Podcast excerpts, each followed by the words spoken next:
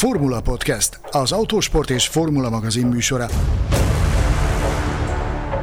Futam összefoglalók, sztárvendégek, toplisták. Minden, ami F1 és autósport.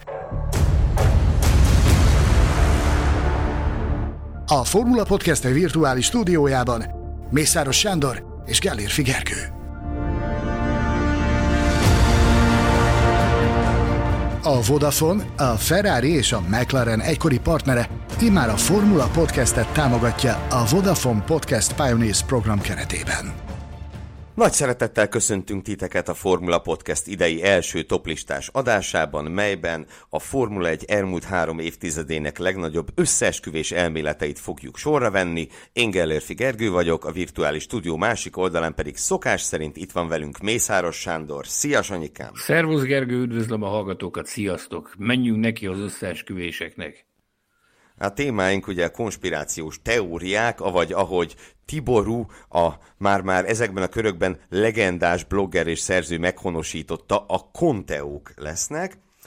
Én javasoltam ezt a témát, ugyanis én az F1-en kívüli világban is nagyon-nagyon szeretem az összeesküvés elméleteket. Természetesen ezek túlnyomó részében nem hiszek, de hát azért vannak olyanok, aminek ami legalábbis elgondolkodásra készteti az embert. Például a Kennedy gyilkosság, hogy csak egyet említsünk, aztán hát vannak inkább megmosolyogtató feltételezések is, mondjuk az, hogy a Föld az lapos lenne, és hát az F1-ben is azért vannak olyan összeesküvés elméletek, amelyeket legfeljebb egy elnéző félmosolyan nyugtázhatunk, ilyen például az, hogy Carlos Sainz nem létezik. Ezt, ezt több helyen láttam már. Akkor, akkor kit láthatunk, hogy, hogy, hogy ő nem az, aki?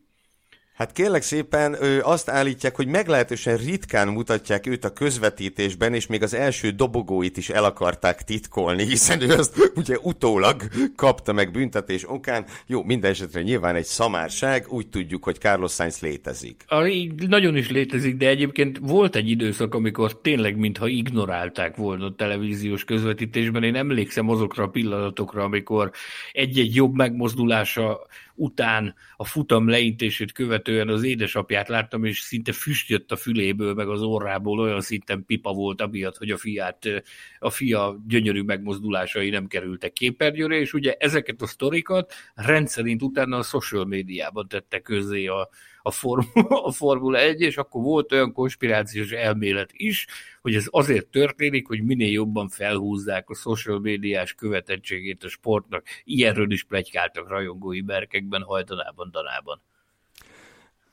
Igen, igen, az rémlik nekem is, hogy ezt említetted már korábban. Minden esetre az, hogy Science nem létezne, az valami hasonló kategória, mint hogy Ausztrália nem létezik, ugyanis léteznek valódi Ausztrália tagadók is. Na de, azért Szegény más... emberek, szegény emberek, ha tudnák, hogy ez micsoda egy fantasztikus hely.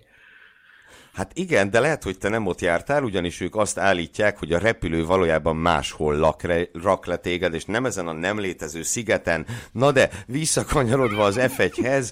Ahhoz képest elég messze van, azt azért hozzá kell tenni. Igen, Olyanról is lehetett hallani, hogy Bernie Eccleston vagyonát azzal alapozta meg, hogy részt vett a nagy vonatrablásban annak idején. Ez is egy kitűnő történet. És hát, és hogy egy kicsit komolyabb és szomorú vizekre evezzünk. Egy olyan történet, amit a, a mai napig nem cáfolt senki. Maradjuk ennyiben. Hát igen, hát igen. De szóval, hogy Ayrton okay. a halála kapcsán is elég sokat lehet hallani. Én azt gondolom, hogy el fog jönni az a pont, amikor egy külön adásban feldolgozzuk majd azt az imolai hétvégét. Most csak annyit említenék meg, hogy a legvadabb elképzelés szerint egy, egy mesterlövész végzett Ayrton Sennával abban a bizonyos kanyarban. Hát ennél nagyobb állatságot azt hiszem életemben nem hallottam még. No, ennél azért komolyabb témákról fogunk szót ejteni. Mindenek előtt van egy külön díjasunk, ahogy azt megszokhattátok, a toplistáinknál mindig van külön díjas. Ez egy olyan összeesküvés elmélet, amely beigazolódott. Ez pedig a Crashgate 2008-ban Szingapurban.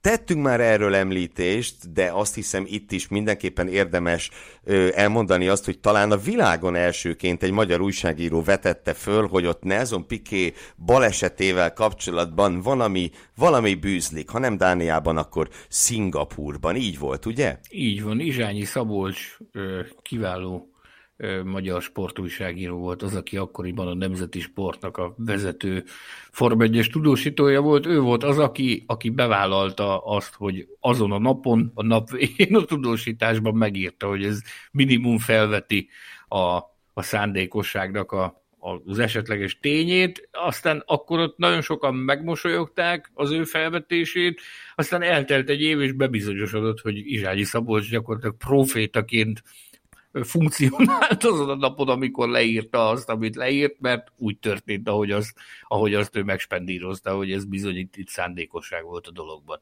Ezért szoktuk azt mondani az összeesküvés elméletekről, hogy igen, nagyon sokszor lehet legyinteni ezekre, ami az esetek túlnyomó többségében azért nagy, nagyjából igaz is, hogy, hogy nem kell túl sok mindent belelátni, de vannak azért kivételek. Ez a, a kivétel erősíti a szabályt, nem?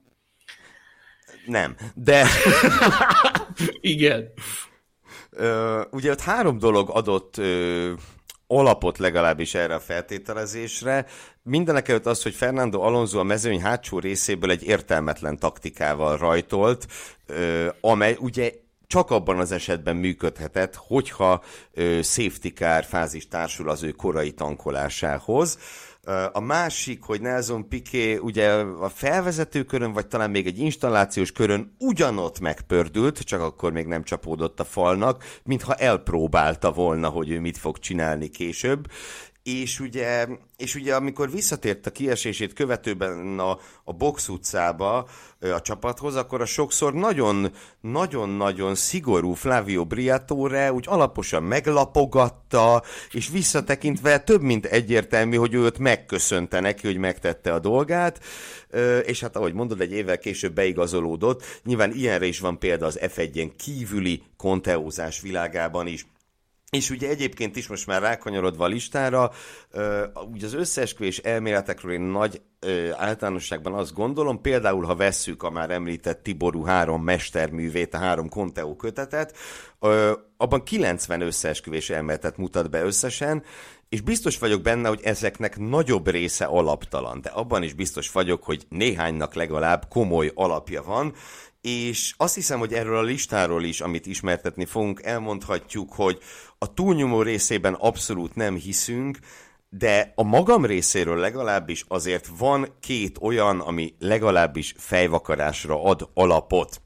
A listát nem az szerint rendeztem sorba, hogy mennyire tartjuk valószínűnek azt, hogy van valóság alapja az elméletnek, sokkal inkább annak alapján, hogy mennyire elképesztő maga a teória, és mennyire mennyire meglepő, amikor először találkozunk ezekkel. A lista tizedik helyén található a legújabb eset, amelyről mi is a legtöbbet beszéltük ezen 10 incidens közül, ez pedig a 2021-es Abu Dhabi szezonzáró. Jelesül, hogy Verstappennel szándékosan megnyerették a 2021-es világbajnoki címet, az aztán egy másik kérdés, hogy vajon Nikolás Latifi be volt ebbe alatt avatva, ö, már ha elhisszük ezt az egész történetet, vagy a vakszerencse alakította így a helyzetet. Uh, Maradjunk annyiban, hogy Latifi, én... Latifi vállát senki nem veregette meg a, a, az eset után. ez feltétlenül így van, ez feltétlenül így van, és, és tehát hogy mondjam, az én álláspontom nem változott azóta, mint amikor bő egy évvel ezelőtt a futamértékelőben beszélgettünk erről. Én, én őszintén azt gondolom, hogy Michael Mázi egy, egy borzalmasan rossz döntést hozott egy elképesztően stresszes pillanatban, Visszatekintve én a magam részéről merem ezt orbitális hibának, vagy talán még annál is nagyobb hibának minősíteni, de hogy ez szándékos lett volna, én mindeneket azért kételkedem benne, mert nem tudom elképzelni azt, hogy ne bukott volna ki ez a dolog, már csak a Mercedes nevű gépezetet ismerve is, hogy, hogy ne derült volna fény a disznóságra, ha volt itt disznóság. Nem tudom, egyetértesz ezzel, vagy szerinted egyetlen, ha ez így történt volna, el lehetett volna titkolni egy ekkora simlisséget? Amekkora elképesztő ellentétek feszültek az érintettek között. Tehát úgy mondom, hogy a Mercedes meg a Red Bull tábor között, és amennyire nem válogattak az eszközökben akkoriban, amikor, amikor ez az egész e, óriási kavarodás zajlott, ugye, hát ez egy, ez, egy, ez egy őrület volt, ami akkoriban zajlott a Form 1 és ezek az emberek tényleg nem válogattak az eszközökben. Idézzük csak fel azt, hogy micsoda ö, pofoszkodás hadjáratot folytatott egymás ellen például a két csapatfőnek. Tehát, hogyha létezett volna olyan eszköz a kezükben, hangsúlyozom, ha létezett volna olyan eszköz a kezükben, amivel meg tudják vádolni a másikat, hogy, hogy ez és ez és ez, ezért, meg ezért, meg ezért volt szándékos lépés, akkor itt szemernyi kétségem nincs a felő, hogy, hogy meglépték volna. Kiteregették volna a szennyest. Ilyen viszont, bár ugye volt itt a Hamiltonnak a nagy elvonulása, a Wolff féle nagy elvonulás, majd fekete garbós visszatérés, amikor adta januárban, vagy december végén azt a december utolsó napjaiban azt az emlékezetes interjút, amin online vehettünk részt annak idején, például mi is, hogy ha valami olyan lett volna a kezükben, amivel oda lehet pörkölni a másiknak, az száz százalék, hogy megtették volna, ilyen viszont nem történt. Ha csak nem tartogatják későbbre, ezt a muníciót arra, hogy a saját életrajzi köteteiknek a, a példályszámát fel tudják majd turmózni vele, amit, amit én azért kétlek, hogy ilyen, ilyen történne. Bár úgy hiszem, hogy a Hamilton szurkolókat még nagyon sokáig nem lehet meggyőzni arról, hogy itt nem volt valamiféle szándékosság, legalábbis a Hamilton szurkolók egy részét. Olyan volt a széljárás, úgy álltak a csillagok az égen akkoriban, hogy tényleg lehetett az embernek ilyen érzése, hogy ez, hogy ez történik. De ez, ez, ez pusztán a rengeteg apró tényező egyszerre egy időben történő együttállásának volt köszönhető, hogy ez a, ez a hihetetlen kacsvaz ez kialakult. Így van, így van. Ha már összeesküvés, akkor is ezt mondtuk, hogyha felidézed magadban, amikor beszélgettünk ezekről a helyzetekről, hogy hogy kinek lenne érdeke ez, hogy megnyerették Verstappennel a világbajnokságot. Kinek lenne ez érdeke? A Nemzetközi Automobil Szövetségnek, aki utána, hogyha ez kiderül, és valaki tényleg megdönthetetlen bizonyítékkal áll elő, akkor teljesen elveszíti minden hitelét. Megérte volna ezért az egy világbajnokságért ekkora kockázatot vállalni, vagy a Formula van managementnek, akik, akik ugye próbálják ezt a, a tehát nem, hogy próbálják, hanem a, a világ legnagyobb autosport szenzációjaként és az autosport csúcsosztályaként abszolút a, a korona gyémántjaként a motorsport világában a korona gyémántjaként kommunikálják a Formula 1 hogy ők vállalták volna be ezt a kockázatot hogyha ez kiderül, akkor hány millió ember ábrándult volna ki végérvényesen a Formula 1-ből? Mennyi befektető ábrándult volna ki végérvényesen a Formula 1-ből? Lett volna értelme ilyen kockázatot vállalni? Nem. Hát én sejtem a választ, és azt gondolom Michael Mázinak se állhatott érdekében tacsra tenni a karrierjét. Hát igen, de ettől függetlenül nyilván a Hamilton szurkoló tábor egy részének minden joga megvan ahhoz, hogy gyanúperrel éljen ahogy ugye tulajdonképpen a 2008-as brazil nagydíj óta is én úgy gondolom, hogy a massza szurkolóknak van egy igen jelentős része, akik még mindig Timo Glock formájú vudubabát tartanak otthon a polcon, hogy néha megszurkálják. Erről a versenyről is sokat beszéltünk, ugye úgyhogy most csak dióhéjban idézném fel, ami ott történt. Ugye Felipe Massa átszelte a célvonalat világbajnokként, legalábbis akkor még úgy tűnt, de Lewis Hamilton a befutó előtt gyakorlatilag a legutolsó valódi kanyarjában az Interlagosi pályának megelőzte a vizes pályán száraz gumival kóricáló Timo Glockot, és ezzel szerezte meg azt a pontot, ami az ő világbajnoki címéhez szükséges volt. Timo Glock ö, ugyebár úgy Szigorúan döntött, Timo illetve... Glock, ahogy magyar szurkolói berkekben, meg magyar média berkekben, nem lehet Glockot mondani, ő Timo Glock. Egybe kell kimondani a keresztnevét a család nevével. Nagyon sokat szoktunk szórakozni ezen. Például Zsoldos Barna kollégám, hogy Glock, ő, Glock nem létezik, Timo Glock létezik. Magyaror- így van. Magyarországon őt mindig mindenki Timo Glocknak mondja. Egy, neki már a, a keresztneve egybeolvadt a család nevével. Hát ugye Charles Leclerc is igen sokszor halljuk így. No, ö, igen, tehát ugye Glock, ö, na látod, Glock úgy döntött a Toyotával együtt, hogy a nagyjából három körrel, vagy két és fél körrel a leintés előtt leszakadó esőben ő nem fog kiállni a boxba, hanem ö, kimarad a, ö, a száraz pályára való gumikkal, és megpróbál beevickélni a célba. Uh, Grokkal nekem volt szerencsém beszélgetni 2016 őszén a Hungaroringen, amikor a DTM-mel járt itt a, a BMW színeiben, és mindenféle nagyon izgalmas dolgokról beszélgettünk, többek között az ő meghiúsult Renault szerződéséről és hasonlókról, és hát nyilván nem lehet, én gyakorlatilag elnézést kértem tőle előre, hogy megint fölhozom a 2018, vagy bocsánat, 2008-as szezonzárót, de hát ezt nem lehetett kihagyni, és ő mondta, hogy semmi gond, hát mindenki ezt kérdezi tőlem, persze nyugodtan, és ott idézte föl azt, vagy mondta el azt, hogy van egy nagyszerű onboard felvétel a YouTube-on, amit a telefonján azonnal elő is keresett, ami megmutatja, hogy ő mennyire kínlódott az utolsó körben, és azt mondja, hogy 25 másodperccel voltam lassabb egyetlen kör alatt mindenki másnál. A verseny után egy újságíró megkeresett, hogy megterveztük-e ezt. Mire én azt feleltem neki, hogy lehetne megtervezni azt, hogy két-három körrel a leintés előtt leszakad az eső. És én azt gondolom, hogy ennek a sztorinak úgy itt a vége. Nagyjából. Ö, de ugye azt is, azt is kifejtette még, hogy egyébként pedig valóban pozíciót szerzett ezzel, tehát a saját szempontjából bejött ez a taktikai húzás, még úgy is, hogy Hamilton őt megelőzte a végjátékban. Na, és, és nem tudom, hogy ehhez bármi többet hozzá lehet tenni. Én annyit tennék hozzá, hogy alkalmam nyílt tucatnyiszor végighallgatni már ezt a, a sztorit Glocktól, meg, meg az minden egyes, ugye ő jelen van a, a Formula 1-es pedokban manapság is, mint televíziós szakértő, tehát kvázi kollégaként jön, megy manapság már a Formula és minden egyes alkalommal szoktunk kacagni azon, amikor, amikor olyan helyen vagyunk, ahol a helyi újságírók érkeznek, hogy mikor rohamozzák meg őt ezzel a, ezzel a témával, hogy szabályosan szinte menekül már elő, tehát mennyire ungatja már szerencsétlen ezt a történetet, hogy minden egyes alkalommal lassan, nem tudom, 15 éve folyamatosan ezt ismételgetni. Nem egyszerű az élet. És hát igen, és ugye ő egy egészen korrekt kis F1-es pilóta volt, tehát a Toyotával, amit 2008-9-ben csinált, az, az, az kimondottan tetszetős volt, de hát ő ezzel ö, került be a Formula 1 történelem könyvébe. Vannak ilyen versenyzők, akire egy mozzanatról emlékszünk. Nagyon jó pilóta volt, és szerintem emberileg is egy nagyon szimpatikus figura Glock. Abszolút. Abszolút így van.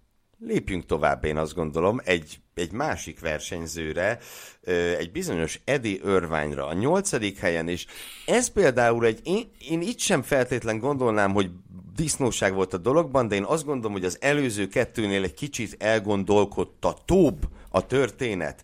Ugye maga a teória úgy szól, hogy a Ferrari szándékosan gátolta meg Eddie Irvine-t abban, hogy, kett, hogy 1999-ben világbajnoki címet szerezzem, ugyanis nem akarták, hogy a két évtized utáni első címet azt nem Mihály Schumacher szerezze meg, hanem az a versenyző, aki, aki ugye már bejelentette távozását a csapattól, és egyértelműen Schumacher szánysegédjeként funkcionált, amíg Schumacher el nem törte a lábát 99-ben Silverstone-ban és ugye itt két eleme van a teóriának, az egyik az, hogy a Suzuki szezonzárón Schumachernek nem állt szándékában örványt segíteni, és ezért kapott ki annyira Mika Hekinentől, ez az egyik.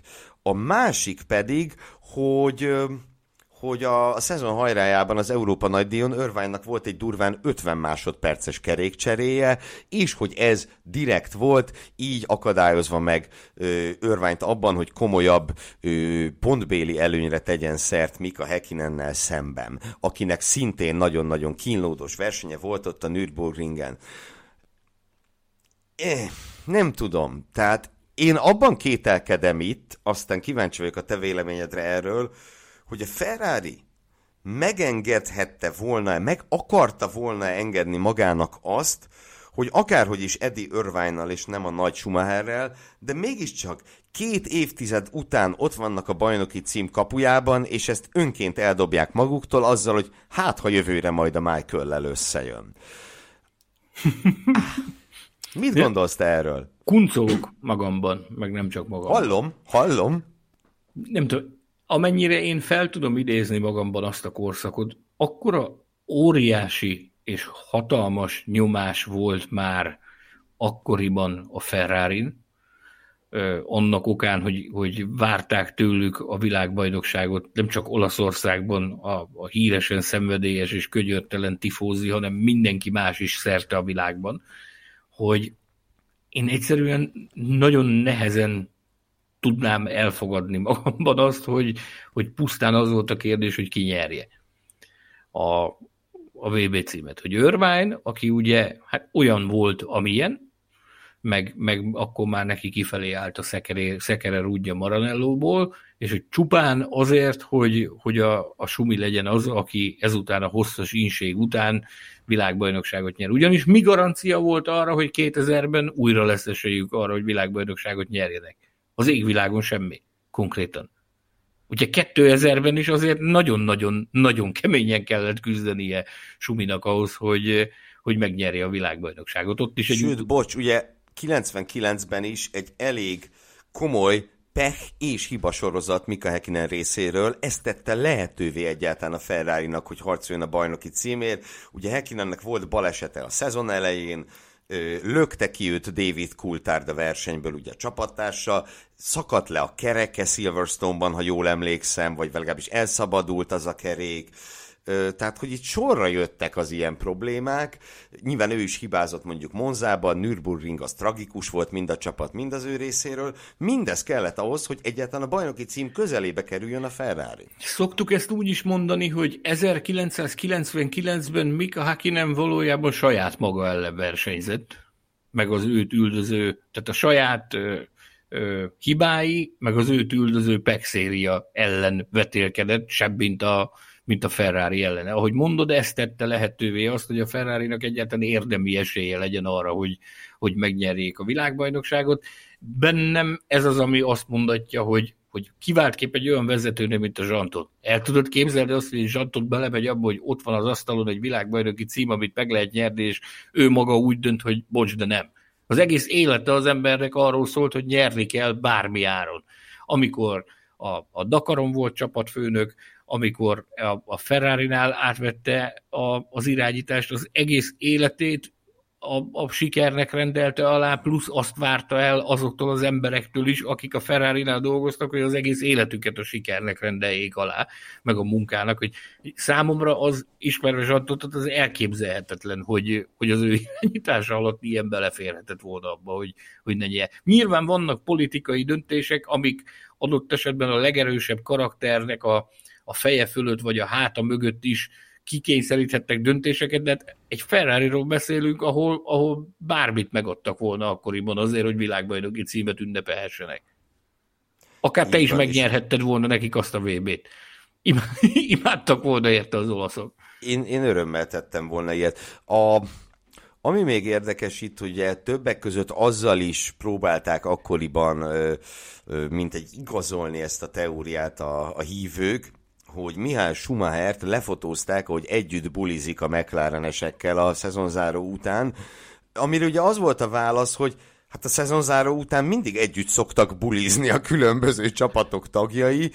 Nyilván valószínűleg 21-ben ez nem történt meg mercedes és Red Bullék részéről, de ugye később is láttuk, hogy Schumacher a Toyotások társaságában ünnepelte azt hiszem a hatodik VB címét, ha jól emlékszem. Elképesztő de... körülmények között. Toyotás inkben kirepülő tévé az ablakon, meg targoncával zúzás, meg a fene tudja, hogy mi történt még ott. De különösen abban az időszakban, így a 80-as években, 80-as, 90-es években ennek, hogyha idősebb versenyzőkkel beszélgetsz, ilyen múltbeli pilótákkal, különösképpen azokkal, akik, akik nyertek VB-t, meg, meg, meg az élmezőny tagjai voltak, hogy ennek, ezeknek a Suzuki szezonzáróknak ez, ez volt a legfőbb attrakciója. Egy Lodge nevű helyen, ott Suzukában a pálya mellett oda jártak dorbézolni. Ez volt olyan év, amikor a, fej, a saját fejüket leborotválták tarkopaszra. Nem tévedek a szálló, a kultárd és a Villeneuve úgy, úgy bulizták. Azt hiszem 97-ben, az a 97-es világbajnokság volt, amikor 96 vagy 97, nem tudom pontosan, bocsánat, bajba vagyok most. Az említett urak mind nagyon tudtak bulizni. igen, igen, igen, igen. Tehát ez egy, ez egy külön attrakció volt. Tehát az, hogy, az, hogy összeakadtak a McLarenesek meg a ferrari akkoriban, gondoljunk bele, akkor még nem láttunk bele annyira a, a, a social médiának a segítségével, például a versenyzők mindennapjaiba, és akkoriban azért, hogyha egy-egy ilyen fotó előkerült, vagy kiszivárgott, abból azért előszeretettel kreált nagy sztorit a világ sajtó. Előszeretettek kreáltak belőle nagy sztorit. Ennyit változott a világ azóta, hogy manapság egy ilyen, a minap láttam egy, egy felvételt, ahol a, a Lökler és az Okon bulizott együtt egy monakói klubban. Senki nem, senki nem csinált belőle akkora óriási szenzációt. Rápillantottál, ja, ez a két fiatal huligán együtt bulizik, oké, okay, kit érdekel, megyünk tovább. Viszont akkoriban egy ilyen sztorival óriási nagy indulatokat lehetett volna verni a világ sajtóban. Aztán tudod, majd ha a szezonnyitón okon véletlenül kilök valakit, mondjuk Verstappent vagy Sainzot, akkor egyből elő lehet venni ezt a fotót, hogy itt beszélték meg. Bizony, bizony, bizony, bizony. Bizony. Azt hiszem ők voltak ketten, nem is annyira nem tulajdonít már nagy jelentőséget az ember az ilyen jellegű dolgoknak a mai világban. Nagyon helyesen. Menjünk tovább. Hetedik helyezett ismét egy olyan incidens, ahol az feltételezhető, na nem a részemről feltétlenül, de azt feltételezik egyesek, hogy egy csapat szándékosan akadályozta a versenyzőjét, ez pedig a 2020-as Szahíri nagydíj, az elmélet pedig úgy szól, hogy a Mercedes nem engedte, hogy George Russell megnyerje az első Mercedes-es futamát.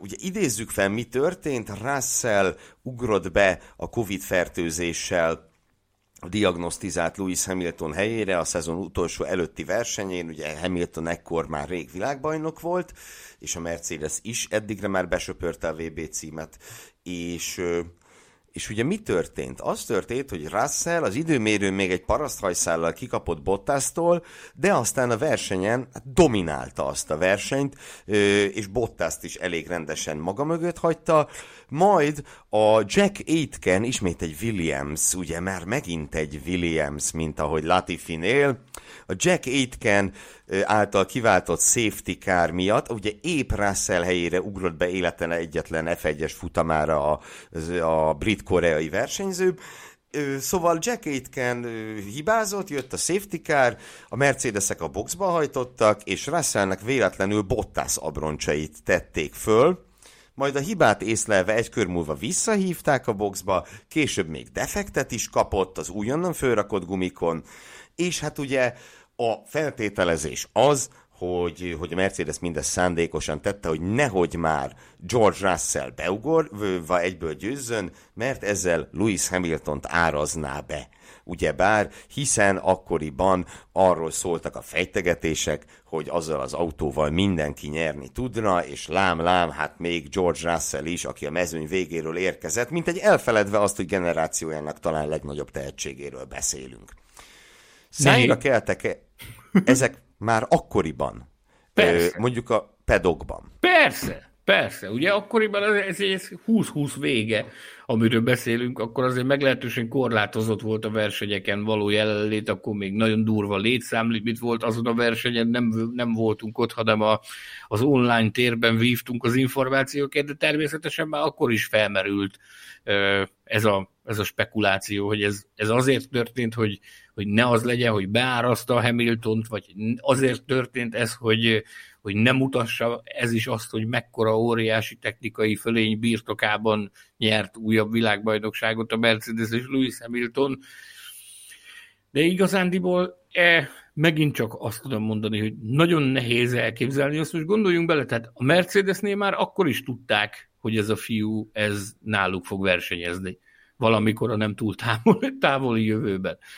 Tehát, hogy nem, nem jobb lett volna az ő szempontjukból az, hogyha azt mondják, jó, akkor megnyerte a versenyt, akkor ez is önbizalom növelő faktor a számára a jövőre nézve.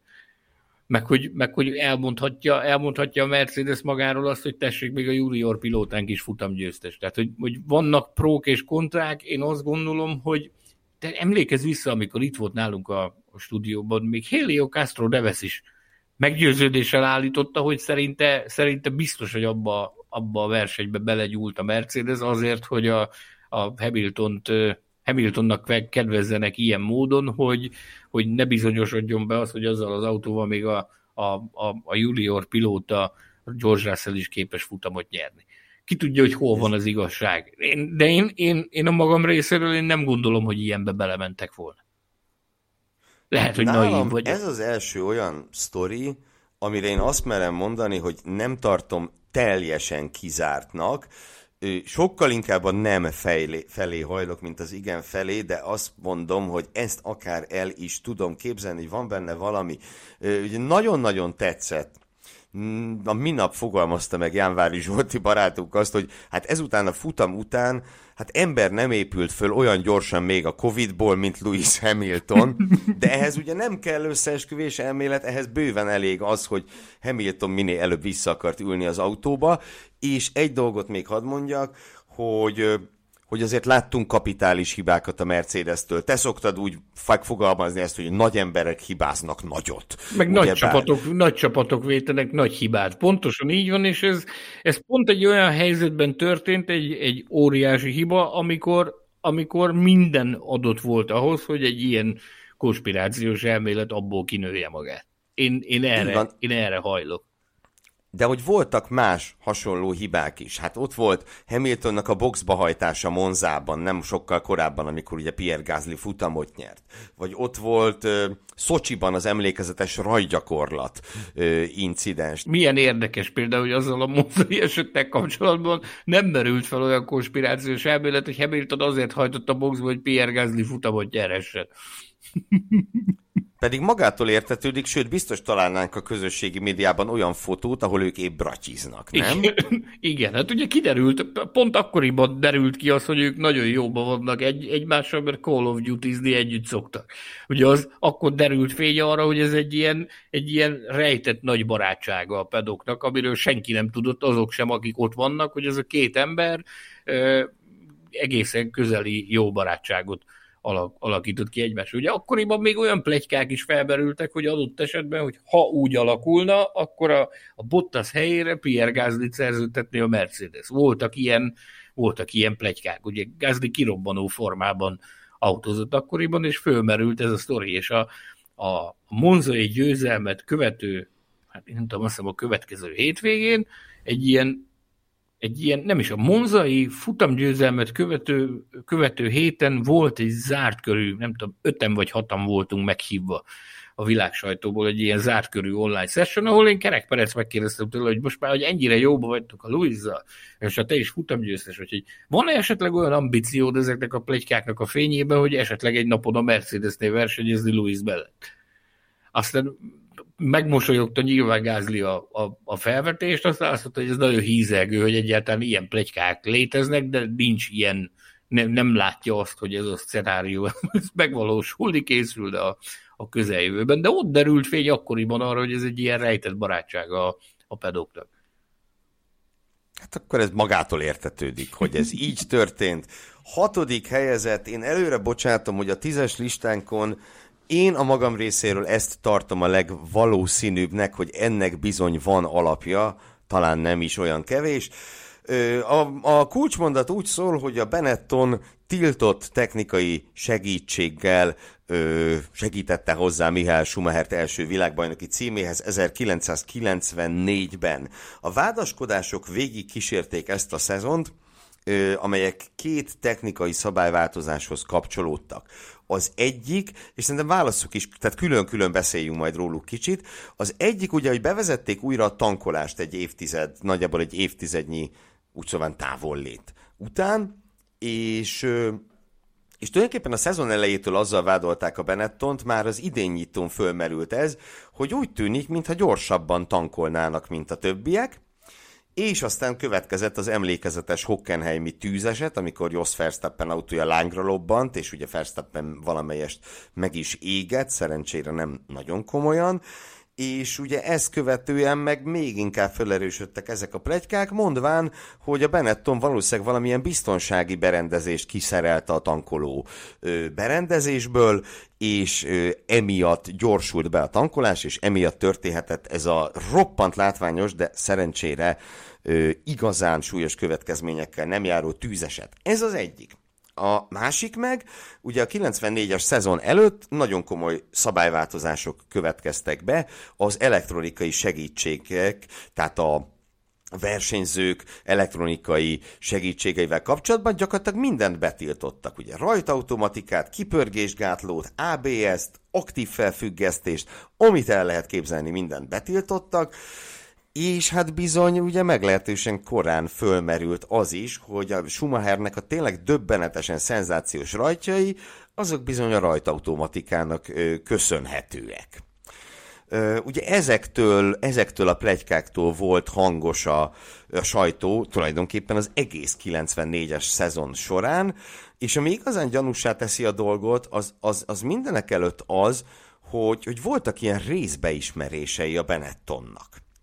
Ugye egyrészt az, hogy a, hát hogy ez a tankolócső, hogy ők azt egy beszállítótól kapták, és hogy felelősségre is vonták őket, hiszen ugye nem lehet olyat csinálni, hogy megkérek egy beszállítót, hogy szállítson nekem nem egészen szabályos alkatrészt, nyilván nem. A másik pedig ugye azt is beismerték, hogy rajtautomatika gyakorlatilag van az autóban, csak nem használják. Hm. Megtalálták a szoftvernek a forrás kódjában azokat a azokat a, a sorokat, amik egyértelműen alátámasztották azt, hogy valóban volt ilyen eszköz abban az autóban.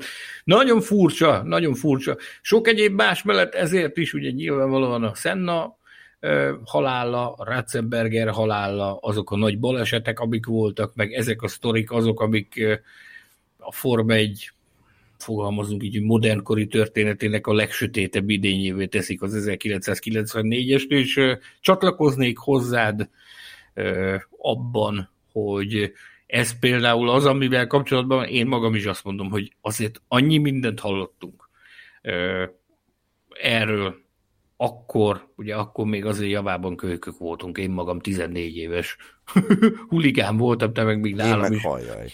Igen, igen, igen, igen, igen. De már akkor is az, az megmaradt az embernek a, a fejében, hogy ha 94, akkor, akkor sumi meg a csalós autó. Ugye így szurkolói berkekben így emlegették. Tehát, hogy annyi mindent hallottunk erről az évek során, és nem akarnak szűnni ezek a, ezek a plegykák, meg ezek a teóriák, meg ezek a spekulációk ezzel kapcsolatban, hogy az ember kénytelen azt gondolni, hogy ebben azért nagy valószínűség szerint volt valami. Brutális. Brutális fölénye volt a Benettonnak. Ezt mindenképp alá kell húzni. Mindenképpen, igen. És nagyon nagy különbség volt a két, a két versenyző között is. Nyilvánvalóan Jos Verstappen nem Mihály Schumacher, de azért valljuk be őszintén, hogy Jos Verstappen az, abban az időszakban a Verstappen azért a, a jobb versenyzők, jobb képességű versenyzők közé tartozott. Ez így van. Tehát nem véletlenül választotta őt ki a Benetton. nem véletlenül, nem a szél fújta őt oda, hanem, hanem látták benne az X-et, e, aztán ez az egész sztori úgy sült el, ahogy elsült, de például az egy nagyon érdekes dolog volt. Talán a 2011-es évben történt az, amikor volt egy nagy portkavaró nyilatkozat Verstappentől arra vonatkozóan, hogy, hogy micsoda misztérium lengte körül a Sumi Benettonját abban az évben még arra is voltak utalások, hogy nem is minden csapattagot engedtek annak az autónak a közelébe a verseny hétvégéken, amikor a, amikor a garázsban állt. Aztán ugye, ami röviddel a megjelenés után, néhány órával a megjelenés után ez jogi patália kerekedett ebből a bizonyos interjúból, amit, amit megpróbáltak mindenhonnan eltüntetni záros határidőn belül, de azért itt ott, ott még fellelhető az, ahol, ahol megvan a spendírozva, hogy, hogy egy olyan embertől, aki megfordult ott a csapatban akkor, hogy lehet, hogy mégsem volt ott minden teljesen tiszta. Plusz ugye, hogyha megnézzük, hogy, hogy minden hája megkent figurák jöttek, mentek, tettek, vettek akkoriban a Benettonnál. Tehát nézzük Ross Brown, aki gyakorlatilag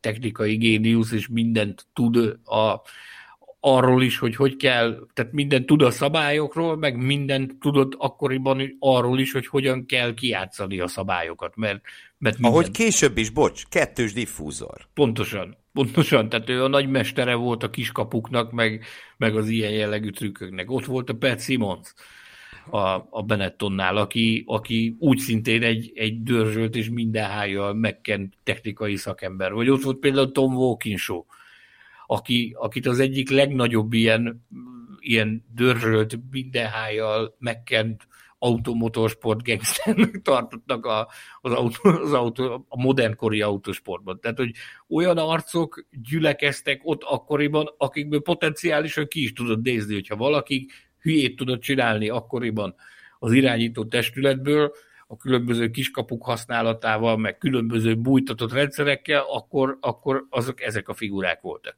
Tehát, hogy ők képesek voltak arra. Ez is erősíti azt, hogy ennek a, ennek a konteónak azért, azért nagyon mélyen nyugszanak az alapjai, és hogy ez, ez az a kategória, amiben, amiben az ember hajlamos elhinni, hogy ez tényleg így volt. Igen, igen, és ugye nyilván itt semmiképp sem akarjuk azt elvitatni, hogy Schumacher milyen elképesztő szezont futott 94-ben, de az is gyakorlatilag azt mondhatjuk, hogy tény, hogy ez a Benetton, ez brutálisan a mezőny fölé nőtt, ugye a, fölény, a, me, a fölé a mezőny fölé, amelyet ledominált a Williams megelőző két évben. Ugye Schumacher úgy tudott világbajnok lenni, hogy a szezon negyedéről, egy negyedéről vagy kizárták, vagy eltiltották.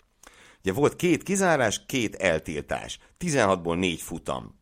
Ez mintha ma 5-6, mondjuk ma alapság mondjuk 6 futamról hiányozna valaki, és úgy lesz világbajnok. Az borzalmasan nagy fölényt jelent. tudod, kiket lenne még érdekes megkérdezni? J.J. Letót és Johnny Herbertet, akik ugye szintén voltak annak a Benettonnak a pilótái 94-ben, hogy ők mit, mit gondolnak erről? Herbert jön, megy, tesz, vesz a versenyeken.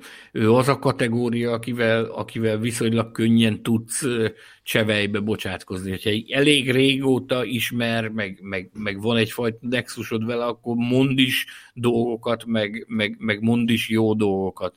De, de erről a sztoriról nem nagyon akart mondani soha semmit, akármennyire faggattuk, vagy, vagy akármennyire próbáltuk megtudni tőle azt, hogy akkor, akkor hogy is volt ez akkoriban, nem nagyon, Bocs, nem nagyon szeretett erről beszélni. Meg. Hadd jegyezzem meg, hogy sokszor ezzel mondasz a legtöbbet, ha nem akarsz beszélni valamiről. Igen. Még egy érdekesség, ugye, ami a, a Conteónak a másik lábát adta, az az, hogy ez az egész, van egy ilyen vonulat is, hogy ez az egész, ezt, az egészet Bernie Eccleston szorgalmazta mert hogy ugye akkoriban kezdett Németországban tombolni a Formula egy láz, elképesztő összegeket fizettek a tévécsatornák a közvetítésekért. Nézd meg, hogy micsoda német szponzorok voltak akkoriban jelen a, a sportban, meg a Benettonnál is volt azért egy jókora adag e, német szponzoráció, hogy, hogy egész egyszerűen Bernie Eccleston volt ilyen vonulata is ennek a Conteónak, és Eccleston azt mondta, hogy hatodik haszakad ebből az emberből, ezzel az emberrel meg kell nyeretni a világbajnokságot, mert azt teszi jót az üzletnek.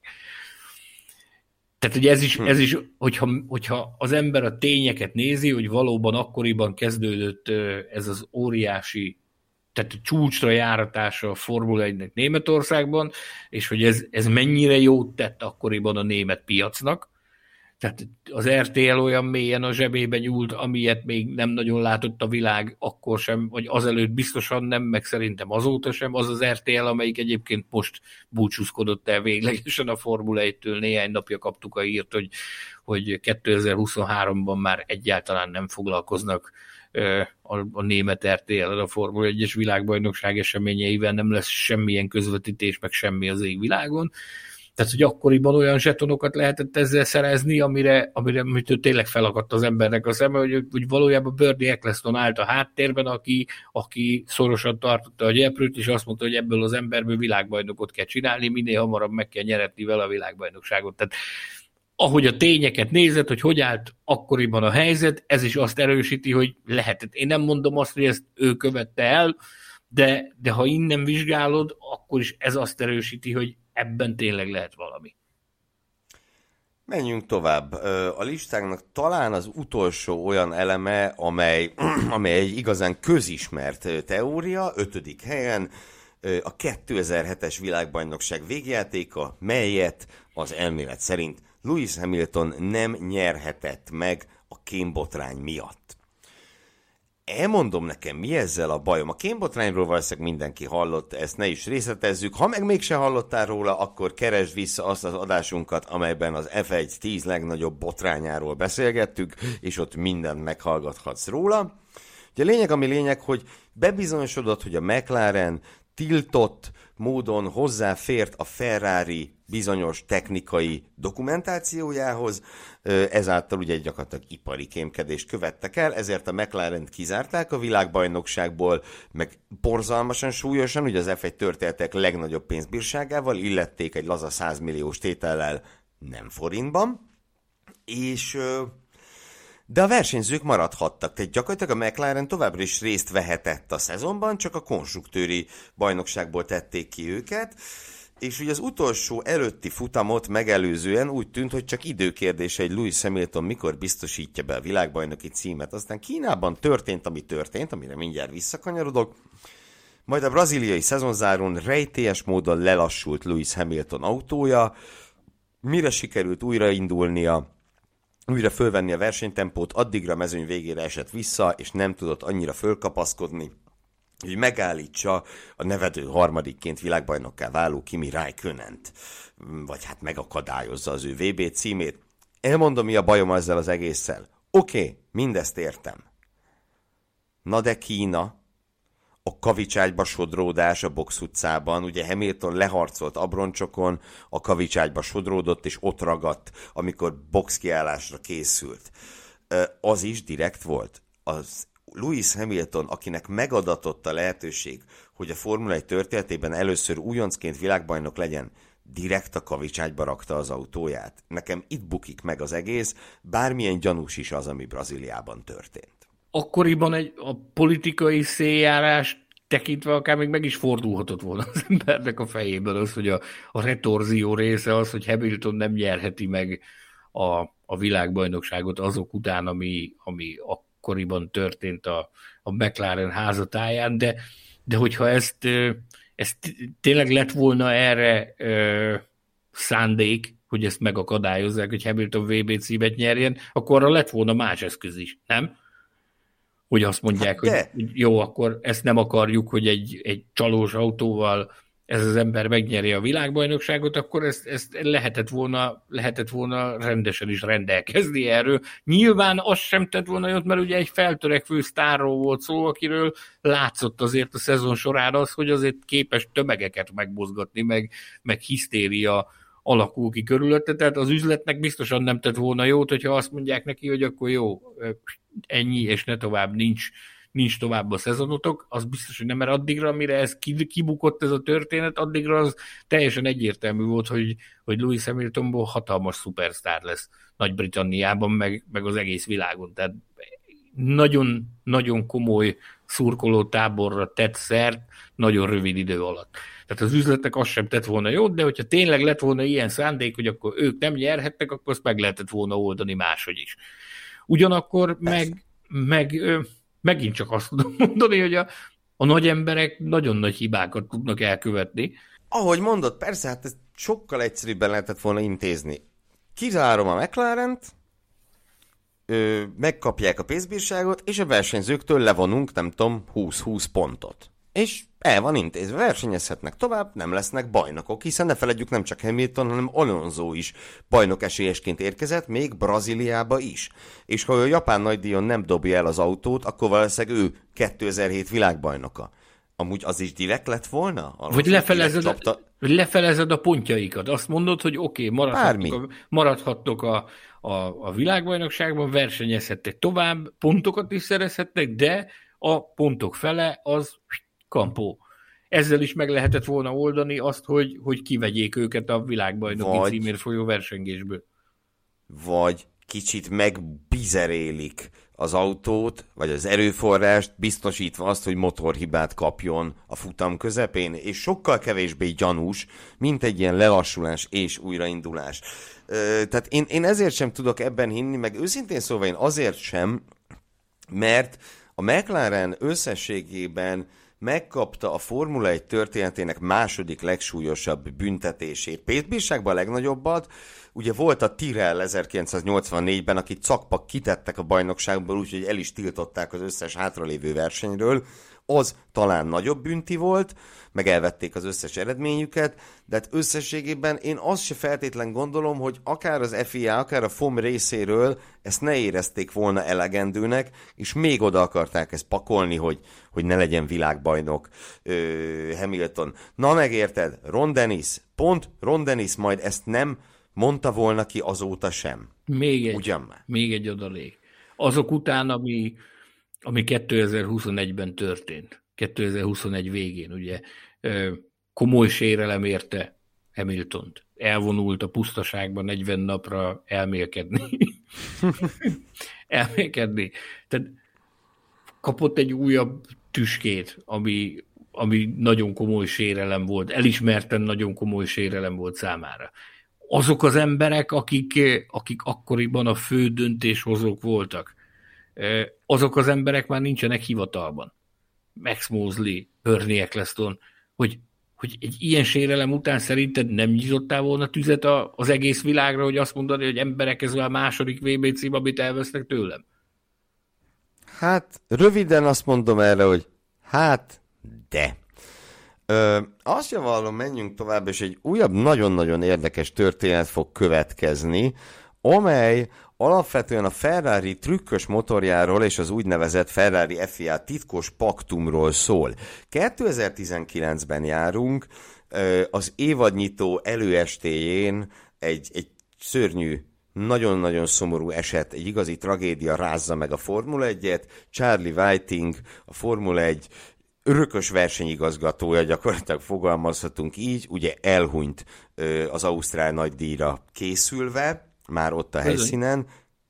Ugye te a halála előtti nap még találkoztál is vele, ha jól emlékszem. Te, már itt is elmondtuk, elmondtam többször itt a műsorban azt, azt a sztorit, hogy Újvári Mátéval, az MD Sport box utcai riporterével sétáltunk, ugye találkoztunk Melbourneben, és végig sétáltunk a pitléne, hogy, hogy mi zajlik ott, és jött Charlie Whiting, aki meglátott bennünket, ugye nem találkoztunk előző év ö, utolsó versenye óta, meglátott bennünket, a safety car körözött a pályán, nyomott egy parketet a safety car és megugrasztott bennünket, majd akkora vigyorral a fej, fején parkolt le a safety car garázs előtt, hogy megszakadt a nevetéstől, hogy, hogy megijesztett bennünket. Aztán ott lepacsisztunk vele, meg, meg, meg üdvözöltük egymást, mi elsétáltunk a, a dolgunkra, ő is ment a dolgára, vagy másnap, amikor soha nem fogom elfelejteni, amikor belép, beléptem a pedokba, az akkor, a, Hollandiában akkoriban a Cigósport közvetítette a, a Formula 1-es futamokat, a Cigósportnak a box utcai riportere Jack Plow is lépett oda, és mondta, hogy meghalt Whiting. Mondtam neki, de miért nem hozzám a csodámat? Tegnap itt szórakozott, meghalt, meghalt Charlie Whiting. Menj már a csodába, csak mondta, hogy mondom neked, hogy meghalt Charlie Whiting. És akkor ugye lépdeltünk tovább, hogy egyre többen jöttek szembe, és láttad az embereknek az arcát, a totális döbbenetet. Aztán utána már jött a másik harmadik, hallottad a Charlie-t, hallottad a Charlie-t, és akkor ott már tudatosult bennünk, hogy ez, ez, ez valóban így történt, hogy elhunyt Charlie Whiting, és akkor utána jött a, a sztori, hogy hogy történt, hogy a hotelszobában találtak rá, bla bla bla bla bla. A, utána, meg utána jött a nagy, a nagy találgatás cunami, hogy akkor ki lesz a versenyigazgató. Kellett találni egy versenyigazgatót 24 óra alatt, aki ezt a feladatot be tudja vállalni, akkor jött Michael Mázi, amit és szintén, ott is maradt. Amit szintén nem fogok soha elfelejteni, amikor megérkezett, és a, a, azon a hétvégén, ugye vasárnap volt a, a nyilván vasárnap a versenynap, de azt soha nem felejtem el, hogy elhozta magával az édesanyját is. Uh-huh. A, családja, a családját oda utaztatta a helyszínre, és vasárnapra ért oda az anyukája is, akit, akit akit meghívott az első olyan Formula 1-es nagydíjra, ahol ő volt a versenyigazgató. Ez egy emlékezetes hétvége volt ilyen tekintetben, az biztos. Hm. És ugye, ahogy említetted, hogy lepacsizott veletek, hát itt ez a teória, mely szerint nem csak veletek pacsizott tőle, hanem a Ferrari illetékeseivel is.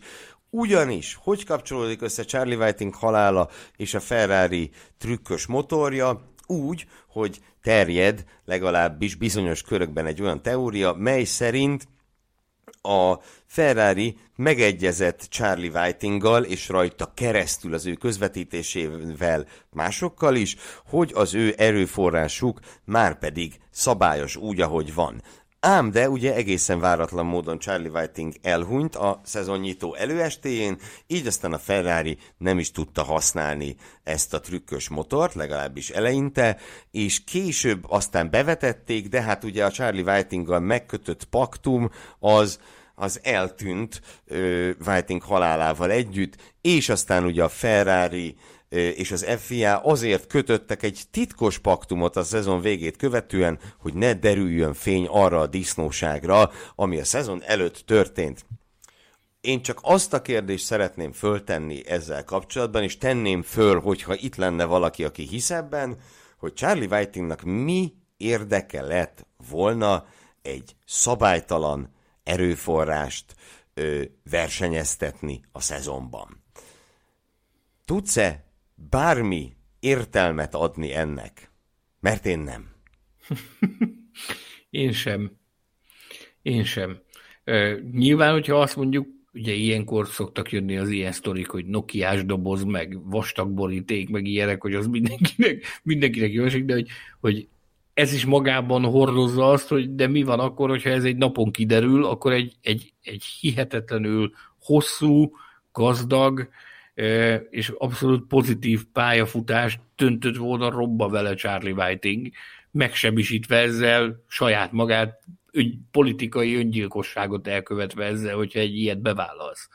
Tehát én nem gondolnám, hogy, hogy ő ilyen, ilyen mutyiba belement annak idején. Ugye hát a, a mai napig soha a versenyzők közül is soha senki nem kérdőjelezte meg az ő hitelességét, meg korrektségét.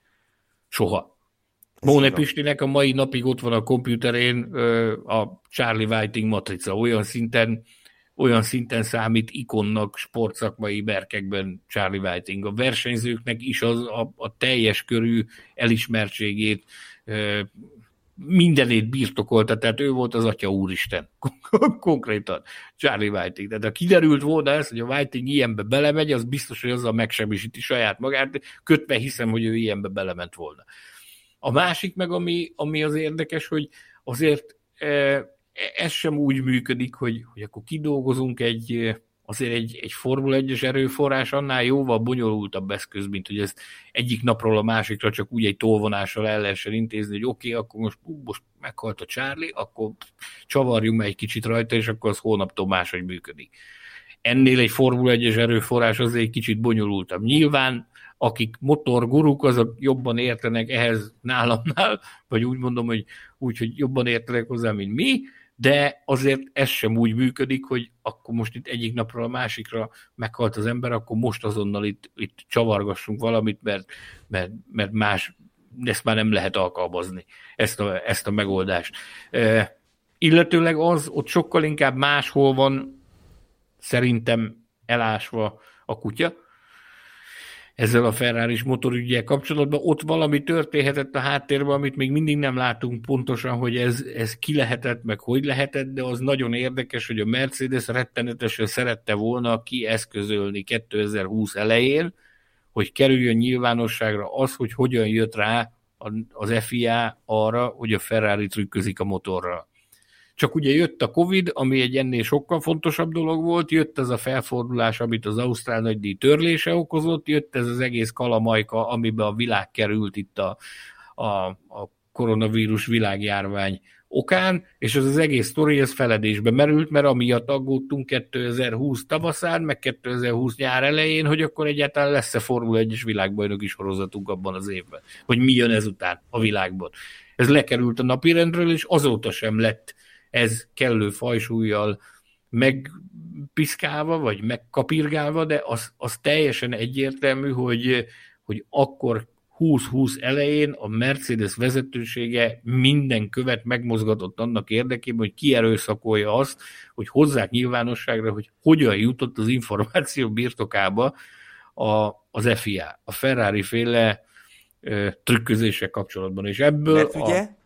fölmerült a gyanú, aki fölhívta erre az FIA figyelmét, az nem egészen tisztességes módon hogy szerezte ho- meg ezt az Mert ez, ez egy olyan szenzitív információ volt, amit, amit borzalmasan nehéz a, a tetten érés, az borzalmasan nehéz ennek a bebizonyítása, hogy ez hogy van. Tehát azért szerette volna a Mercedes kierőszakolni ezt, a mi értelmezésünk szerint, mert tudatában voltak annak, hogy aki erről tudott, az valami nagyon faramúci módon, vagy körbönfont módon fért hozzá ehhez az információhoz. Azt is tudjuk, hogy ki, kire az akkori helyzetet látva, hogy ki lehetett az, akire megpróbálták rátolni ezt a balhét. Ez pedig a Red Bull volt.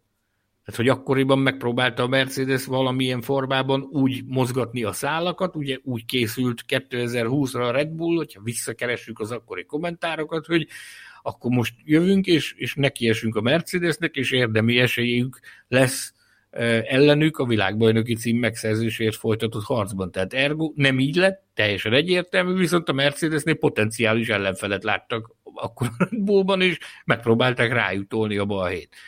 És azért a penokban a mai napig él a plegyka, hogy, hogy, hogy, hogy a Red Bullnak lehetett köze ahhoz, hogy a, az FIA illetékeseinek felnyílt a szeme ezzel a különleges, ezzel a különleges ferrari megoldással kapcsolatban. Annyira szépen mondtad ezt a felnyílt a szeme. Ö, igen, ez utóbbi témát valóban érdekes lehetne még, még kapargatni, viszont az alapfelvetés, ugye ez a Whiting Story, ez, ez nagyon légből kapottnak tűnik, és teszem hozzá, hogy nem ez lesz az utolsó megdöbbentő elem a listánkon. Elérkeztünk a dobogóhoz. Paddy Lowe. A, ugye kettő évet töltött aktívan a Williamsnél 2017 és 19 tavasza között, és a teória pedig úgy szól, hogy Paddy Lowe szándékosan tervezett rossz autókat a Williamsnek. Vegyük ketté, ugye mi történt, mit láthattunk? Azt láthattuk, hogy itt van ez a kitűnő szakember, aki kiváló hírnévnek örvend, és meg annyi világbajnoki címnél bábáskodott, oda kerül a Williamshez, ami akkoriban egy ilyen kicsit hanyatlóban lévő, de még mindig középcsapat. Nem olyan jók már, mint 14-ben, de még nem is olyanok, mint 2020-ban voltak. És vagy még inkább 19-ben, hogy akkor voltak igazán borzalmasak és ennek a tervezőnek nem mellesleg orosz a felesége. Oda, ez fontos lesz. Oda kerül a Williamshez, és, és 2018-ra egy rettenetes, majd 2019-re egy borzalmas autót produkál a Williams, utóbbi ugye gyakorlatilag vállalhatatlan volt. A lemaradásuk hasonló volt a, a 21-es HC-hoz, vagy talán még annál is nagyobb majd Pediló távozik a csapattól, előbb átmenetileg, aztán pedig véglegesen és ugye hol van itt a Conteo? Ott van a Conteo, hogy Paddy Lowe az ő orosz feleségén keresztül megkörnyékezték bizonyos befektetők, akik föl akarták vásárolni a Williams-t, és ugye hát jóval könnyebb fölvásárolni egy mezőny végén szenvedő és a reménytelenségbe süllyedő csapatot, mint egy azért alapvetően mégiscsak korrektül működő középcsapatot. Ez tehát az elmélet, és és ugye itt egy érdekes dolog merül föl. Mégpedig az a dolog, erről beszélgettünk te meg én a felvétel előtt, hogy hogy van az, hogy egy ilyen kiváló szakembert, aki tényleg világbajnok autókat tervezett több csapatnak, az elmúlt négy évben senki se óhajtott visszahívni az F1-be. Semmilyen formában. Én ezt tartom a legdöbbenetesebbnek, ugye, eh, hogy azért vannak ezek a, ezek a nagy formátumú szakemberek, ott van például Rory Byrne, a Ferrari-nál. Tehát száz éves már, és még mindig foglalkoztatja a Ferrari, még mennyi is egész pontosan? 80? Az most 79, és az aktuális szerződése 81 éves korában, majdnem 82 éves korában fog lejárni. Így van. Egy olyan emberé, aki, aki a 2000-es évek elején alkotott VB címeket nyerő autókat. Őt foglalkoztatják. Pedillo tervezett VB címeket nyerő, vagy szerepet vállalt VB címeket nyerő autók alkotásában a Williamsnél, a McLarennél és a Mercedesnél is. Ugye a Mercedes nagy aranykorszakának az egyik letéteményeseként van ő jegyezve. Az ezüstnyilak jelenkori történelmében oszlopos szerepe van neki abban, hogy, hogy ilyen sikereket értek el. És ugye elment a Williamshez, ahonnan, hogyha felidézed magadban, az egy nagyon-nagyon árulkodó ö, időszak volt, amikor 2019 második fele, és hogy 2020 eleje arról szólt, úgy azért burkoltan Claire Williams mindig tette erre utalásokat, hogy valójában itt arról van szó, hogy próbálnak megszabadulni Pedilótól valamilyen formában. Egyszerűen képtelenek voltak megszabadulni tőle, olyan szinten, olyan, olyan előnyös szerződést kötött annak idején, ugye hát egy, egy leáldozóban lévő kis csapat mit tud ajánlani egy nagy formátumú szakembernek, aki hülyére nyerte magát VB címekkel, és a csúcson van, és nagy gázsit kap, és minden működik neki, azzal tudod oda édesgetni magadhoz, hogyha ha tulajdonrészt ajánlasz neki. Tehát valamennyi tulajdonrésze is volt neki a Williamsben. És alig, alig, alig tudtak megszabadulni tőle, mert, mert, mert kötötte az a karóhoz, és mindenáron maradni akar. Ugye ekkor e, merült fel az, hogy orosz befektetők szeretnék e, megkaparintani a, a Williams, ugye az ő felesége orosz nemzetiségű, orosz állampolgár, és hogy, hogy itt van egy kapcsolódási pont, hogy a Pediló egyfajta beépített emberként megpróbálja hozzá segíteni az oroszokat ahhoz, hogy, hogy előnyös konstrukcióban tudják megkaparintani ezt a, ezt a nagy múltú csapatot. Az is egy érdekesség, hogy eleinte még, még egyfajta kavarodás is volt, mert voltak, akik a, a Mazepin klán klánt látták bele ebbe a dologba, hogy ők mozgatják a szálakat, aztán ugye utána szépen idővel ez, ez kitisztult, hogy ez, a, ez az SMP Racing áll a háttérben, akik, akik investáltak is a Williamsbe, többször is megfogalmazódott az, hogy ők szeretnék ezt a csapatot megvásárolni, aztán nagyon érdekes az, hogy ez, ez egybe esett ez a két időszak, amikor ők megpróbálták megszerezni ezt a csapatot, akkor, amikor a, a jelenkor egyik legkomolyabb technikai szakembere alkotott szörnyszülöttebbnél szörnyszülöttebb autókat ennél a, ennél a bizonyos istálónál. És elképesztő dolgok is történtek ott akkoriban, belső forrásokból tudjuk például, hogy amikor oda került Pediló, akkor ugye mindenki azt várta tőle, hogy egy technikai forradalom fog következni. És például ilyeneket hallottunk, hogy bizonyos, bizonyos megoldások az, az évi autókban, tehát azokban az években, azok akkorról származnak, amikor ő először ott dolgozott. Tehát 90, 93-as, 92-es, 3-as megoldásokkal voltak tervek a rendszerben, amiket ő jegyzett, és jelezték kézzel, lábbal bizonyos emberek, hogy de hát ezen már itt volna lehet, itt milliószor lehetett volna változtatni, jobbá tenni ezeket a dolgokat, és az, az meg lehet mondani, hogy nem lehet hozzányúlni, mert ez pediló, tehát hogy ezt ő alkotta. tehát, hogy, hogy nem, nem nagyon volt értelmes magyarázat arra, hogy, hogy, hogy egy ilyen ö, koponyával a parancsnoki hídon hogy az atya égben nem tudott az az egyébként, hát hogy mondjam, azért kompetens emberek voltak ott akkoriban is, hogy hogy nem tudott szintet lépni, hogy nem tudott előre lépni, nem, hogy előre nem lépett, hanem hátra, visszafelé lép, de tehát ugye az a, az a 2019-es Williams, amivel George Russell és Robert Kubica versenyzett, az egy, az egy, az egy borzalmas járvány, járgány volt. Ez egy, az egy szörnyszülött volt az autó tényleg, és az a pediló irányítása alatt készült elméletileg. Hm. Nincs rá értelmes magyarázat. Tehát én nem mondom azt, hogy ez valóban így van, az minden esetre e, gyanús, hogy hogy ez így sült el ez a történet. Gyanús az, ahogyan Pedillo távozott a Williams-től, illetőleg amire tettünk is utalást, hogy, hogy nagyon érdekes az, hogy nagy formátumú szakembereket még nyugdíjas korukban is alkalmaznak ilyen vagy olyan státuszban, viszont Pedilóról soha nem hallottál, hogy őt bárki is megkörnyékezte volna, vagy hogy felmerült volna az, hogy valamelyik csapat kötelékében visszatérjen, ilyenről nem hallottunk. Egyébként ez a jó ember jelen pillanatban egy, egy különleges vállalkozásnak a működtetésében vállal szerepet társalapítóként, amikor gyakorlatilag ilyen megújuló ö, üzemanyagokat produkálnak egy, egy, egy bizonyos cégnek az égisze alatt. Itt ő a, az egyik társtulajdonos alapító, és hát mozgolódnak mindenfelé ezen a fronton.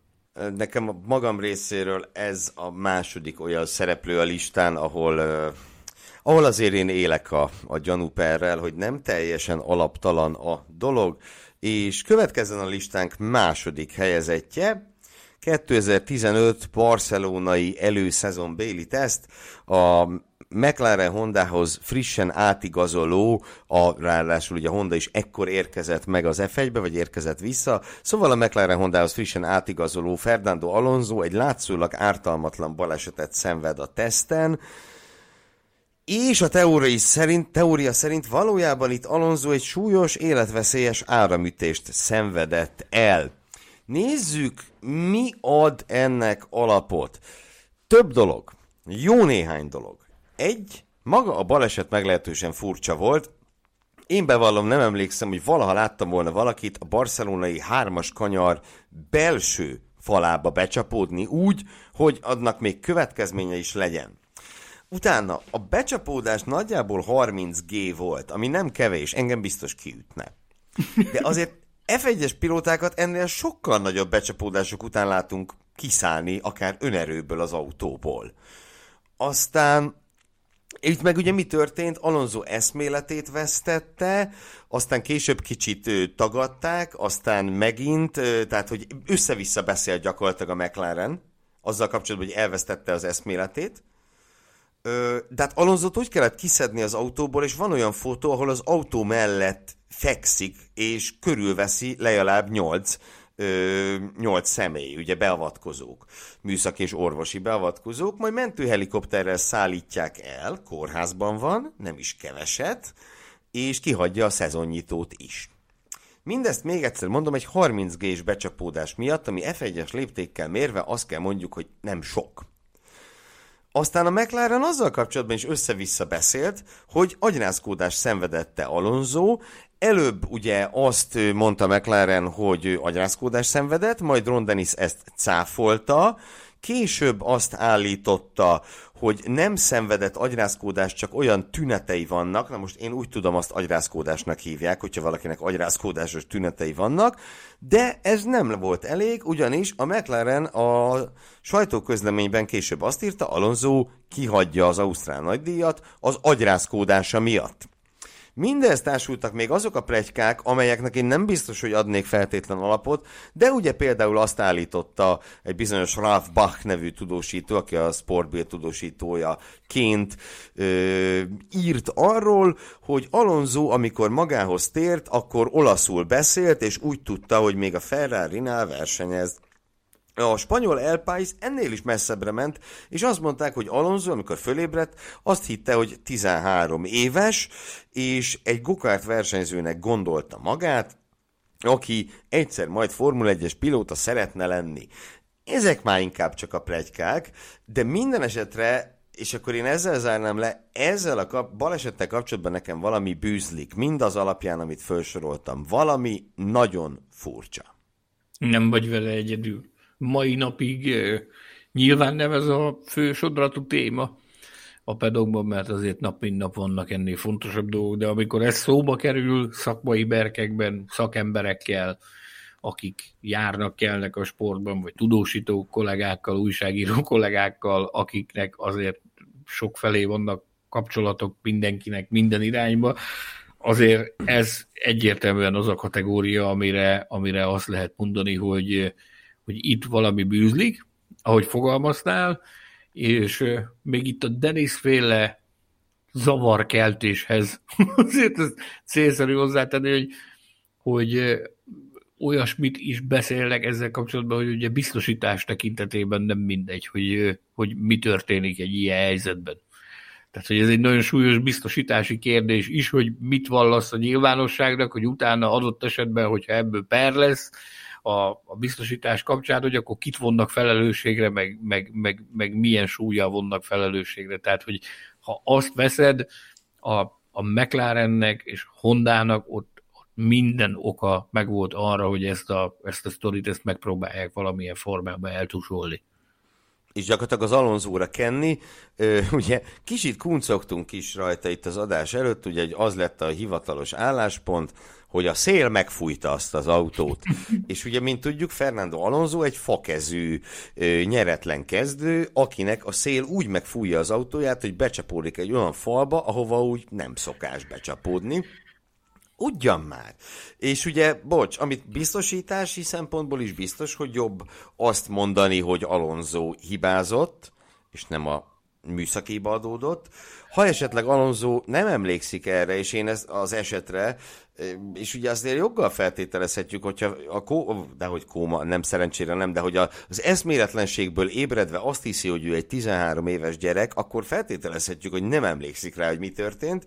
Tehát akár meg is lehet győzni arról, hogy ő hibázott. Plusz nézzük már meg a Hondát. Akkor jöttek vissza az első hibrid Form 1 erőforrásuk, megráz egy kétszeres világbajnokot úgy, hogy aztán egy hétig kórházban van. Hát az hogy mutatott volna? Azt Persze. hogy kommunikálod? Persze. Nem, nem szokatlan egyébként, tehát az, hogy, hogy ezek az autók, ezek a, ezek a modern Forma 1 autók nagyon érzékenyek a széljárásra, ez köztudott tény. Tehát azért volt már olyan, aki tényleg lefújta a szél a pályáról, azért elveszítette az irányítást a, az autó felett, és kisodródott és becsapott. De nem ott, nem akkor, nem olyan szélviszonyok mellett. Igen. Hirtelen széllökés, mint mondták.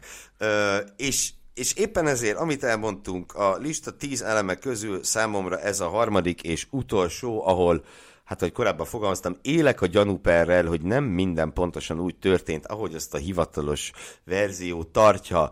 Listánk első helyezettjében viszont hát nem nagyon tudok hinni, vagy inkább semennyire. 2012 spanyol nagydíj. Más vonatkozásban többször beszéltünk róla, és az is biztos, hogy még fogunk is, amikor Pásztor Maldonádót vendégül látjuk majd egyszer a Formula Podcastben.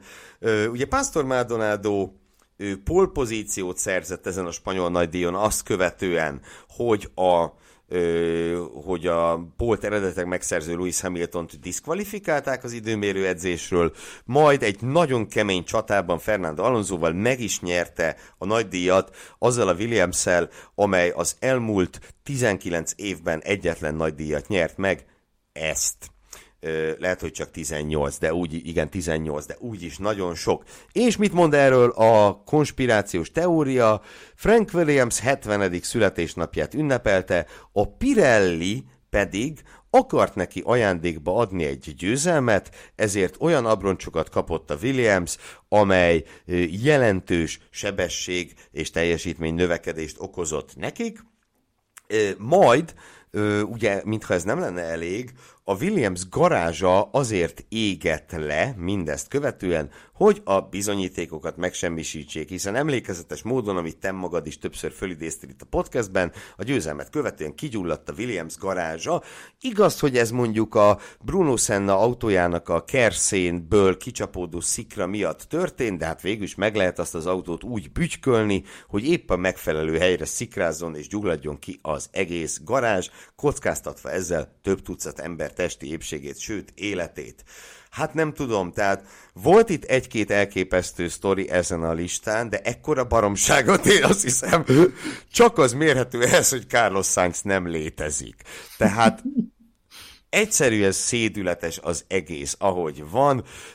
Mit szeretnél ehhez hozzáfűzni? Kérlek, valamit mondj. Azt, hogy ez a, a, a Pirelli adta ajándékba.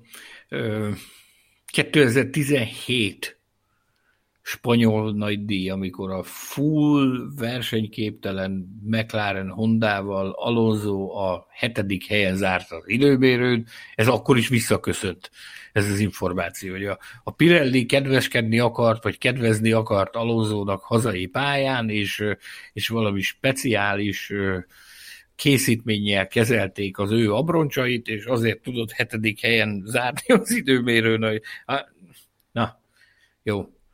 Nem. nem nagyon nehéz. Nagyon sokszor, pláne annak fényében nagyon nehéz, hogy nagyon sokszor beszéltünk már. A saját élményeimet is felelevenítettem már itt a műsorban jó néhányszor. Azt is, ha megkérdezik tőlem, hogy 110 négy vagy öt, nem tudom pontosan mennyi a nagy díjak száma jelen pillanatban, azt hiszem 114-nél tartok, hogy e közül a 114 közül melyik volt a legemlékezetesebb, akkor én általában ezt a hétvégét szoktam mondani. Mindenféle okok miatt. Amiatt, ami a pályán történt, amiatt, ami a pályán kívül történt, és amiatt, ami, ami a Circuit de Katalónián kívül történt velünk egész hétvégén, amiatt ezt szoktam mondani, hogy ez az egyik legemlékezetesebb, meg legmozgalmasabb Form 1 hétvége, amin valaha részt vettem.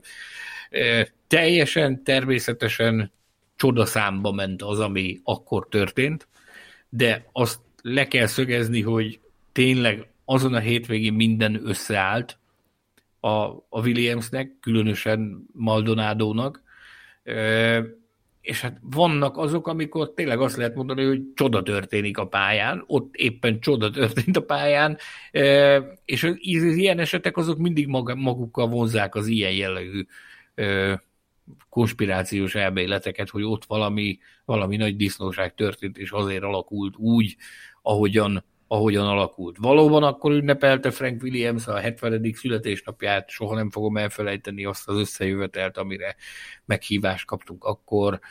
Késve tudtunk odaérni, azért, mert vizsgálták ugye a Hamilton féle sztorit, hogy akkor annak mi lesz a vége, annak, hogy nem tudott elegendő mennyiségű üzemanyag mintát adni az időmérő után. Akkor jött ki a, a, az információ, hogy, hogy büntetés kap Hamilton, azonnal rohantunk mert ugye volt eleve egy meghívásunk a, erre a bulira, és akkor jött a Dicky Stanford, a akkori Williams team manager rontott ki a, a motorhomból, és igyekezett föl a versenyirányítás felé, amikor belebotottunk, és mondtuk neki, hogy gratulálunk, megvan a pól, ugrált, meg veregette a vállunkat, meg örvendezett, meg visszakiabált a, az ünneplőknek, hogy igen, polból rajtulunk, mert megvan a büntetés, ő nyilván ment utána a dolgára intézni az ezzel kapcsolatos adminisztrációt. Elképesztő hétvége volt, az ilyenekben mindig kódolva van az, hogy, hogy, hogy konspirációs elméletek születnek belőle. Talán az tupírozta meg jobban ezt a történetet, hogy ez, ez Maldonádóval történt, mert legalább ekkora csoda például Sebastian Fettel monzai sikere, annak idején a Toro Rosszóval, de ott mégsem, még sincs ennyi konspirációs elmélet azzal a győzelemmel kapcsolatban. Ez, ez így van, és tehát, hogy ha ezt fölvetik, akár ezt, akár bármi mást azzal kapcsolatban, hogy ott annál a győzelemnél valami nem stimmel, azok mondjuk megfeledkeznek arról, hogy Mádonádó ebben a szezonban négy alkalommal ment nyilatkozni az időmérőt követően, hiszen volt még egy második és két harmadik helye, kétszer esett ki dobogóért harcolva, egyszer ugye az utolsó körben, az Abu Dhabi ö, nagy díjon egy, egy pazar ötödik helyet szerzett, körülötte az élcsapatok ö, pilótáival, tehát hogy Pastor Maldonado ezzel a williams gyors volt. Nem minden hétvégén, de a szezonnyitón Alonzóval csatázott, a, azzal az Alonzóval, aki ugye az utolsó körig esélyes volt a VB címre abban a szezonban. Vele küzdött már a szezonnyitón. Aztán belevágta a falba az utolsó körben, elmáldonádózta mondhatjuk, de hogy, de hogy ez az ember gyors volt, és ez az autó ő alatta működött. Senna stabil volt, jó néhány meglehetősen stabil teljesítmény nyújtott, Maldonado meg kiugró eredményeket produkált. Tehát, hogy nem volt ez annyira rendkívüli dolog, és ahogy mondtad, minden összeállt. Feküdt neki a pálya, a Williamsnek feküdt a pálya, és hogy Alexander Wurz ö, egyszer nyilatkozta ö, ennek a győzelemnek a kapcsán, azt mondja, hogy ők értették meg a legjobban a gumik működését, ugye ez még a Pirelli érának az elején volt, kritikus fontosságú volt, hogy értsed a gumikat, láthattunk olyan versenyzőket, akik mint a nyeletlen balta süllyedtek el egy-egy futamon, mert nem működött a Pirelli, és egyszerűen minden összejött, és van ilyen. És van ilyen, és ez az egész ajándékba kapta, meg fölgyújtam a garázs, meg minden.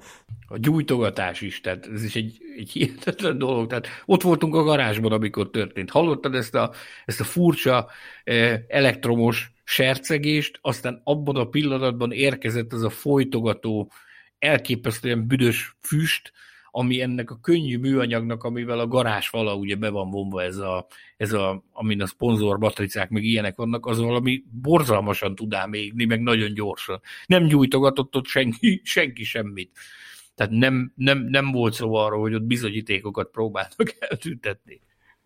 Hát igen, igen, igen, és de hát ugye ez egy jó példa arra, ahogy a, a nem F1-es összeesküvés elméletek között is vannak egészen hajmeresztő elképzelések, nem csak a lapos földet mondhatom, mert ugye például tartja magát évtizedek óta a teória, hogy, hogy azért van fluor a fogkrémben, hogy ezzel mossák át az agyunkat, tehát hogy hogy előbukkannak az összeesküvés elmetek között ilyen meglehetősen képtelen sztorik is. Nem jártunk hát, a Holdon, például. Hát te meg én nem, de én úgy... Mi, mi biztos nem, de én azt gondolom, hogy voltak ott azért az urak a Holdon. Tehát... Én is úgy gondolom, hogy legalább 12 ember, ki tudja, talán több is, és akkor már is itt az újabb Conteo, de ezt azt hiszem, azt hiszem, ezt már adás után fogjuk megbeszélni. Ez volt az idei első történelmi toplistánk, nagyon szépen köszönjük a figyelmeteket. Arra biztatnálak titeket, hogy a kommentek között a Formula Podcast Facebook csoportban írjátok meg, hogy szerintetek melyik az az elmélet, amelyiknek lehet alapja, és külön külön kiemelten kérném, hogy ne hülyézzük le a másikat azért, mert nem értünk egyet vele, különösen a még mindig nagy indulatokat korbácsoló 2021-es szezonzáró kapcsán. Beszélgessünk, ö, hogy mondjam, civilizált hangnemben ezekről a szerintem borzalmasan érdekes témákról. Nem baj, hogyha megpróbáljátok meggyőzni egymást egy-egy konspirációs elméletről. Nem baj, ha megpróbáltok meggyőzni bennünket egy-egy konspirációs elméletről. Egyetlen egy dolgot kérnénk, eddig az elmúlt évek során példamutató volt az a hozzáállás, ahogy szurkolóként és hallgatóként viselkedtetek a Formula Podcast Facebook csoportban. Viselkedjetek ennek megfelelően, viselkedjetek úgy, ahogy egy 5000-es Facebook közösség az megkívánja.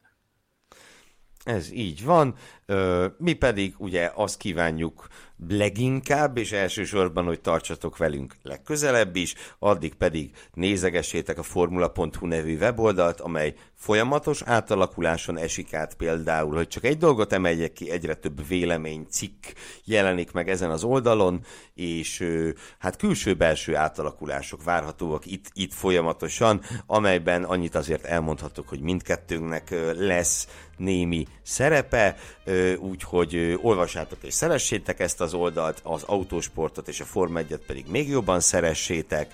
Következő találkozásunkig Betlen, Gobodics, Hilbert és Fűzi úrak nevében is nagyon köszönjük a figyelmet, minden jók nektek, ciao, sziasztok! Sziasztok! A Vodafone, a Ferrari és a McLaren egykori partnere immár a Formula Podcastet támogatja a Vodafone Podcast Pioneers program keretében.